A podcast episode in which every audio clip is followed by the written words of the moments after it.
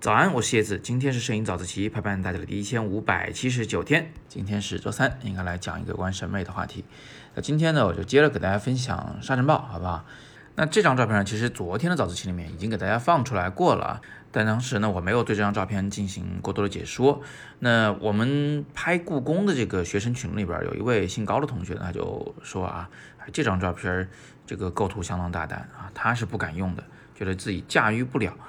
那对，没错啊，这张照片的构图很特别啊，它并不是那种一眼就会让你爱上的那种啊极简的、特别清晰明了的构图。呃，一般我们大众啊都是比较喜欢那种画面元素很规矩的啊，横平竖直啊，呃，很有规律的那种照片，或者就是干脆画中几乎空无一物，下边就一角楼，其他地方都是黄沙，空着就完了，那挺好。那现在你们看到的这张照片，这里面充满着各种各样的乱乱的线条，然后真正的主体就是远处那个白塔呢，却是藏的非常深的，呃，几乎是被融入到了这个黄沙之中。那这样的构图啊，你可以认为它是所谓的复杂构图，或者说是叫加法构图，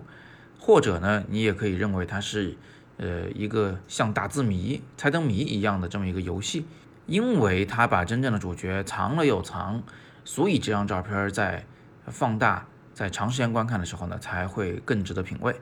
总觉得那个黄沙里边还藏着点别的秘密。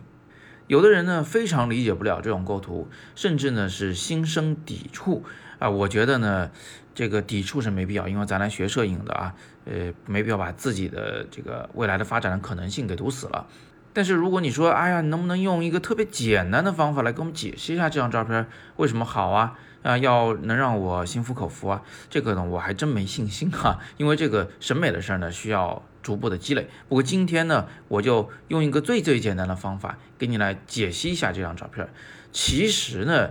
呃，这个构图啊啊，并不是毫无规律的、完全混乱的。你看那个树的枝条呢，首先它不是随机的，对不对？它总是有一个趋势是隐藏着的，就是从右下方往左上方伸展。你甭管它中间转了多少个弯儿，但是这个大的趋势是几乎不变的，所以你不能说这里的数值是完全没有规律的。我们的大脑也并不会真的认为它是完全没有规律的照片，呃，它显然是经过了构图，经过了选择才来拍摄的。那另外一点呢，就是这个照片，呃，请你从大的范围来看它的构图，你会发现呢，它首先是一个四边形构图，呃，是一个斜着放置的长方形的感觉。这中间的那块天空啊，露出来的部分其实是一个长方形，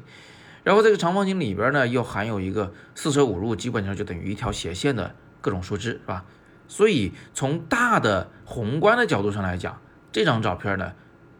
它的规律啊不仅是有，而且非常明显。只不过是这个看照片的观众，他到底要从一个微观的角度来看每个小树枝，还是从一个整体的角度先来啊概括这照片的整体趋势？所以你看，所谓的复杂构图的照片，加法构图的照片，并不是没有规律。这个复杂构图里的“复杂”两个字啊，它其实就隐藏着是虽然复杂，但是其实里边还是有规律的啊。它和随机构图是两码事，它和瞎胡闹构图是两码事啊。希望通过我的解说呢，你逐渐的能够看懂这张照片了啊。其实呢，它是我自己很喜欢的照片，拍完以后，我当时就给它评了三星级。这在我的图库里边就算是比较高分的照片了。那么最后啊，我们做个总结。通过今天的早自习，我们至少学到了三个有关审美的知识点。第一呢是，即便是拍风光，也不见得一定要用减法构图，或者说是简洁的构图方式。第二呢是，我们常常喜欢在一张照片里面藏一些东西，不让人一眼看穿所有东西，以此来增加这张照片的。呃，在时间维度上的耐久性，让我们能看得更久，不会太容易腻烦。